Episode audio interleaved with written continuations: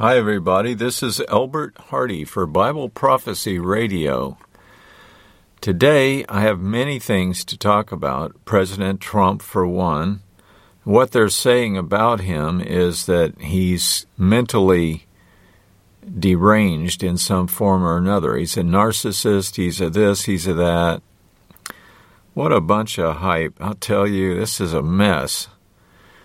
But God has other things in mind for him. I'll tell you, please pray for our president. Now, I want to talk about the uh, so called revival of the Roman Empire. There's nothing in Scripture, as far as I know, that says anything about Rome being resurrected. If there is, please email me at jesusiswhy at gmail.com. I'm not after anything. I don't want your email address. I don't want to have a conversation unless you want me to. Then I'll be glad to, but uh, I want to know what makes people think it's the Roman Empire that has to be resurrected.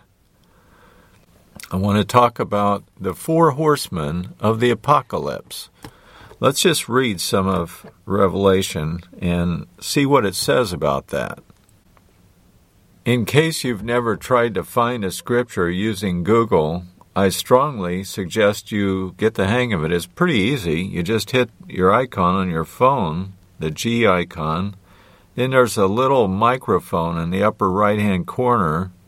You hit that, then you say, the four horsemen of the apocalypse in the Bible. And boom. According to the Public Domain Review, the four horsemen of the apocalypse are described by John of Patmos in his book of Revelation, the last book of the New Testament. The chapter tells of a book, or scroll, in God's right hand that is sealed with seven seals.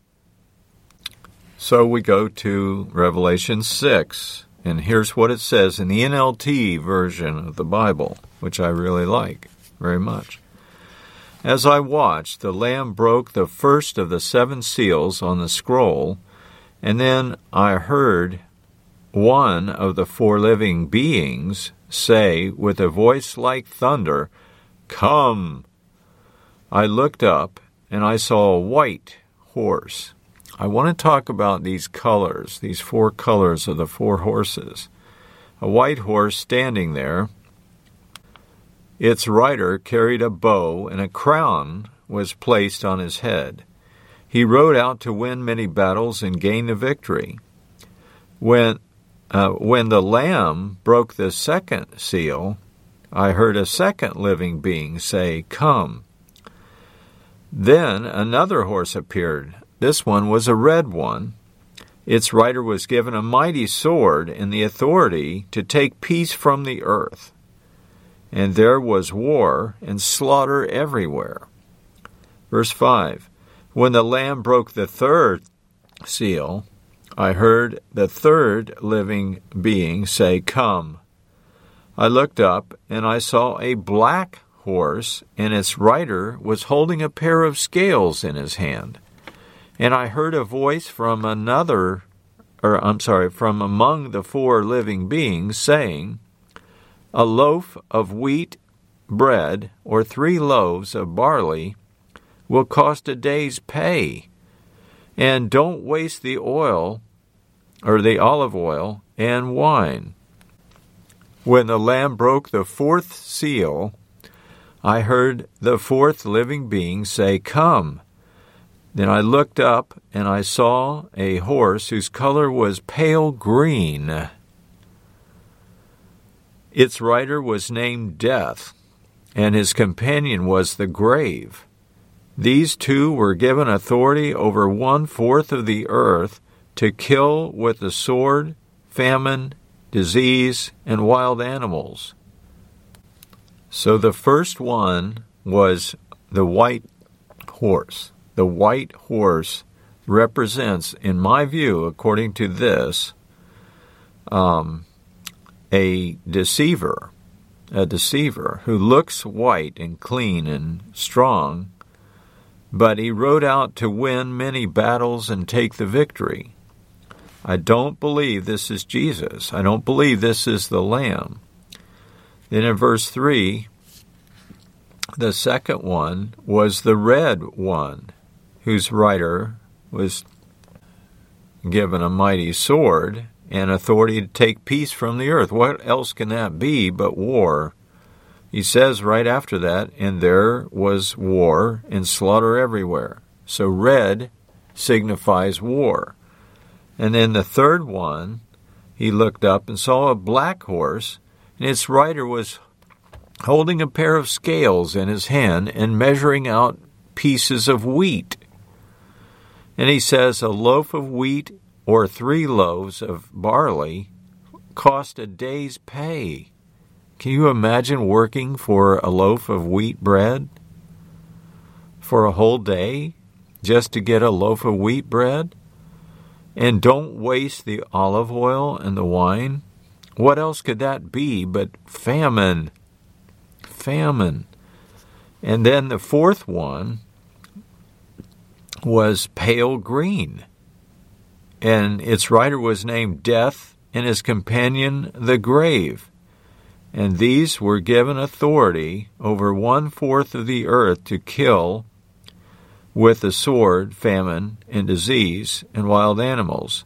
The these is the two, death and the grave. None of that sounds like good news, not at all. However, there is good news. I want to read to you um, verse 9, and this is what happens after the return of Christ.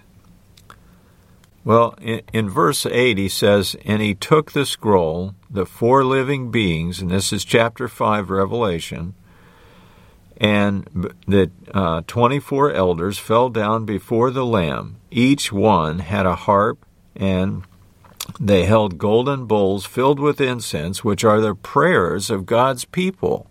And that can be you and me. And they sang a new song with these words You are worthy to take the scroll, break its seals, and open it. For you were slaughtered, and your blood has ransomed people for God from every tribe and language and people and nation. And that can include you and me. And you have caused them to become a kingdom of priests for our God. What? Yeah. You have caused them to become a kingdom of priests for our God, and they will reign on the earth. wow. You know, we hear all the time that he died and went to be with the Lord. No, no, they're awaiting a resurrection. Excuse me, a, resurrection from the dead. They're not alive, they're not conscious, but they are coming back when Christ returns. And they will be a kingdom of priests, and they will reign on the earth. Can you imagine a godly president like our President Trump? I know he's not perfect. Believe me, I know that. I'm aware of that. But he's trying. He's a new Christian, and he's trying to be a good and faithful president. So far, I think he's done an outstanding job running rings around every other president from George Washington on up. That's my view. Uh, the naysayers haven't got a leg to stand on. They're making themselves look like a bunch of idiots in my opinion. He says in verse 11, chapter 5 of Revelation Then I looked again, and I heard the voices of thousands and millions of angels around the throne, and of the living beings and elders, and they sang a mighty chorus. And this is what they said Worthy is the Lamb who was slaughtered to receive power and riches and wisdom and strength and honor and glory and blessing. And then I heard every creature in heaven and on earth and under the earth and in the sea And they sang this Blessing and honor and glory and power belong to the one sitting on the throne and to the Lamb forever and ever. And the four living beings said, Amen. So be it. We believe the same things, in other words. And the 24 elders, elders fell down and worshiped the Lamb. Wow. Now let's talk about the flags of Islam and the countries that embrace these four uh, uh, horsemen's colors red, white, black, and green. Who are they? Does God make it so hard to identify the flags, look at the flags of Spain and Portugal and France and Italy and Germany and Romania and uh, other places in Europe. Are any of them white, red, black, and green? No. Well, not entirely. Here's the ones in the world that I've found that do have white, red, black, and green in them. Jordan, Palestine, or the Palestinian uh, people, Sudan, Kuwait, the UAE, United Arab Emirates, Libya, Afghanistan, Syria, Iraq, and Iran, except for um, the Iranian flag has no black in it, so far as I can tell and then Yemen, Oman, and Egypt. I looked at Turkey, and Turkey's is red and white. Saudi Arabia is green and white. Turkmenistan is green, white, red, and gold with black accents. In the end, I believe that these are the ten nations that will uh, be lifted up, resurrected, if you will.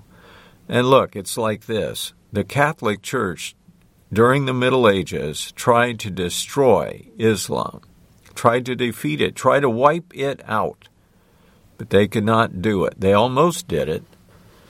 So, this is the country, this is the group, this is the nation, we'll call it, that is being raised from the dead.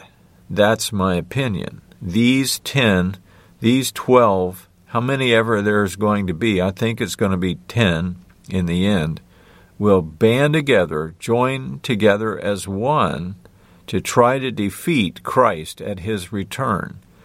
But he will win. That is the good news. That's the good news. We have a Savior who's coming to fix what's wrong on the earth and to rule and reign as the mighty King, the King and Lord of every person on earth, including you and me. Do we need a president like that? oh, yeah. Yeah, we do. Why? Because there is so much evil in the world. Why? Why is there so much evil in the world? It's everywhere. And why is the weather so bad right now? Why is it so dis- disruptive? Huge snowstorms killing people. The cold itself is killing people all over the United States, Europe, Russia, China, all over the world. Earthquakes everywhere pestilences. Where, where do pestilences come from these days? Is it plagues of locusts? Hmm, some, somewhere in Africa, probably. But largely, these are man made. They're man made from the chemtrails that they're uh, they're doing, they're spraying us overhead these aerosols. What's in these aerosols? There's a whole host of things. That's that's for sure. Aluminum oxide, for one. and other nanoparticles, particles of bacteria, of waste products, of human flesh, believe it or not. They're spraying this stuff to get rid of it once and for all, supposedly. And I thought that they were doing this just to end global warming, reflecting all that solar energy back out into space, you know, to stop global warming. Would that be a good thing? Does man have the right or the ability to control the weather? I'm here to say no, they do not have the right, and they certainly have no business doing what they think best over what God does. When I was a kid, the skies were beautiful. They were clear, little puffy, pillowy clouds floating by. It was beautiful. But today, we see streaks. We see bizarre looking clouds that don't belong. They don't fit. They are ugly. They are ugly compared to that. So, why? Well, it's because of this aerial spraying. They're making a grid pattern all over and around this whole earth. And they're getting paid big bucks for it. They're having another God before the true God, and they're trying to replace the God that made this earth. Shame on them big time, one and all. And why? They're making people sick. It's getting in our food, in our water. This is the real agenda. They're trying to kill people. They're trying to um, uh, reduce the population of planet Earth. Don't they realize they have to live there too? Well, they stay inside, away from all the uh, the pollutants they're putting out there, and they know when and where to go to avoid getting sick. Well, not everybody has the money to do that kind of an option. So I pray for this uh, the people that are on the planet right now that are innocent and not the ones that are causing this mess. They need to be taken out. They need to be taken down. And I'll guarantee you that when Jesus returns, they will be gone forever. Gone forever. Many of my listeners has, have heard me read the message for the nations from Isaiah 34. And I'll just reiterate a few things, but I want to go into uh, more about what's going to happen in the future and why we should have hope. Let the world and everything in it hear my words, and this is God speaking. Says, Come here, O nations, and listen, O nations of the earth. For the Lord is enraged against the nations. His fury is against all their armies, and he will completely destroy them, dooming them to slaughter. Wow.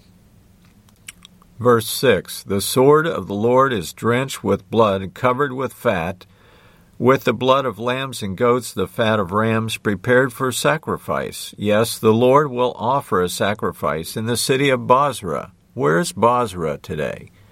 Well, there's actually two of them. I believe both of them are in Saudi Arabia and Iraq. Well, one in one in each probably. He will make a mighty slaughter in the land of Edom. Where's that? Where did Esau land? Where did he go? I'm going to say Iraq and Iran in that area. Afghanistan, and his people kind of spread out all over the Middle East.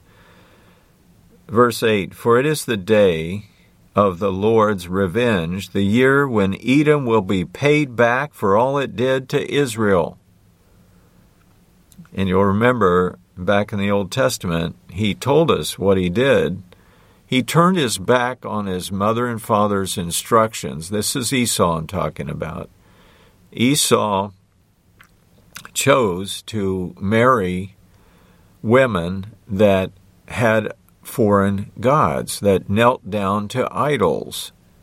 And so he began to do the same thing his wives did. This is the problem he's got with Edom.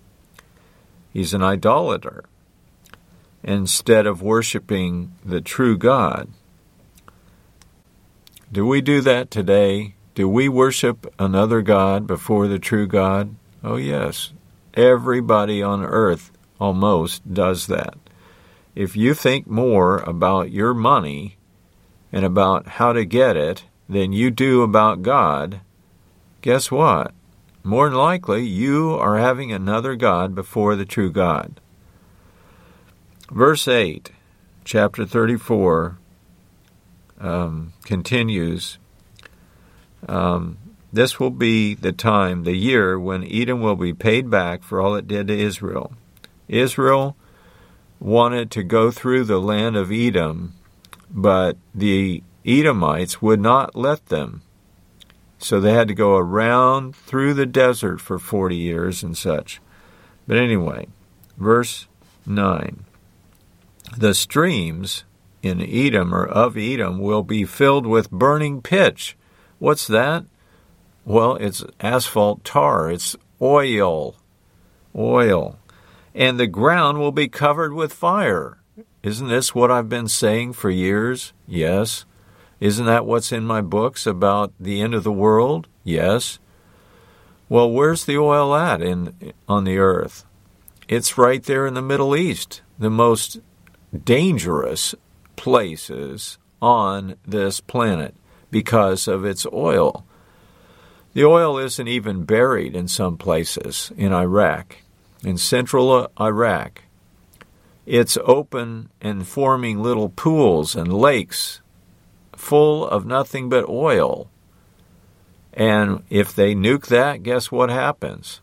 It'll catch fire so hot that no one will get near it.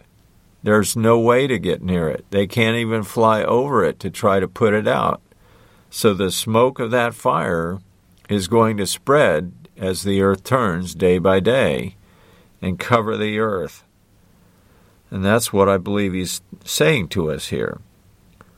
The streams, streams of Edom will be filled with burning pitch, and the ground will be covered with fire. This is the judgment on Edom, and this judgment will never end.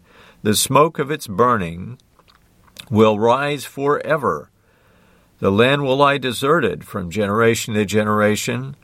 No one will live there anymore. All of the people that are Edomites and maintain that Edomite uh, way, idolatry, are going to die and never return anymore. It will be haunted by the desert owl, the screech owl, the great owl, and the raven for God will carefully measure that land carefully. I'm sorry, it, it's for God will measure that land carefully. He will measure it for chaos and destruction. It will be called the land of nothing, and all its nobles will soon be gone. Unquote. So, how can we get hope out of the Bible if all it says is gloom and doom. Well, there will be a return of our Lord and Savior, Jesus Christ. He will be the mighty King who will take over every government on the planet. We all need to be preparing with Him to become one of His co pilots or co rulers in His kingdom. That's what our lives should be about. In chapter 35, Isaiah says this Even the wilderness and the desert will be glad in those days. The wasteland will rejoice and blossom with spring crocuses. Yes, there will be an abundance of flowers. Can you imagine fields of flowers everywhere you look? The fragrance that fills the air. One time I was going up to Chattanooga and I came around one of the mountains there, me and my wife and kids, and this wonderful smell of real strong clover came over us and filled our car. And finally, we rounded around the mountain, and there it was a huge, lush field of purple clover. It was wonderful. That was so good. And that's what he's talking about, in my opinion. An abundance of flowers and singing and joy. We don't hear that today. The, the music today is trash. It's not pleasant. It's not fun. It's not happy. There's, it's filled with cursing and mourning and crying and dark themes and ugliness. No, thank you. That's not music. Singing and joy, that's something that will come. The deserts will become as green as the mountains of Lebanon, as lovely as Mount Carmel or the plain of Sharon. There the Lord will display his glory and the splendor of our God. With this news, strengthen those who have tired hands. There's your hope right there. Strengthen those who have tired hands and encourage those who have weak knees. Say to those with fearful hearts, Be strong and do not fear, for your God is coming to destroy your enemies. He's coming to save you. See, it's a real on the ground salvation. It's not something spiritual set up in your hearts, contrary to popular belief. No, it's quite literal and on the ground. He's coming here to the earth to save you. Verse 5 And when he comes, he will open the eyes of the blind.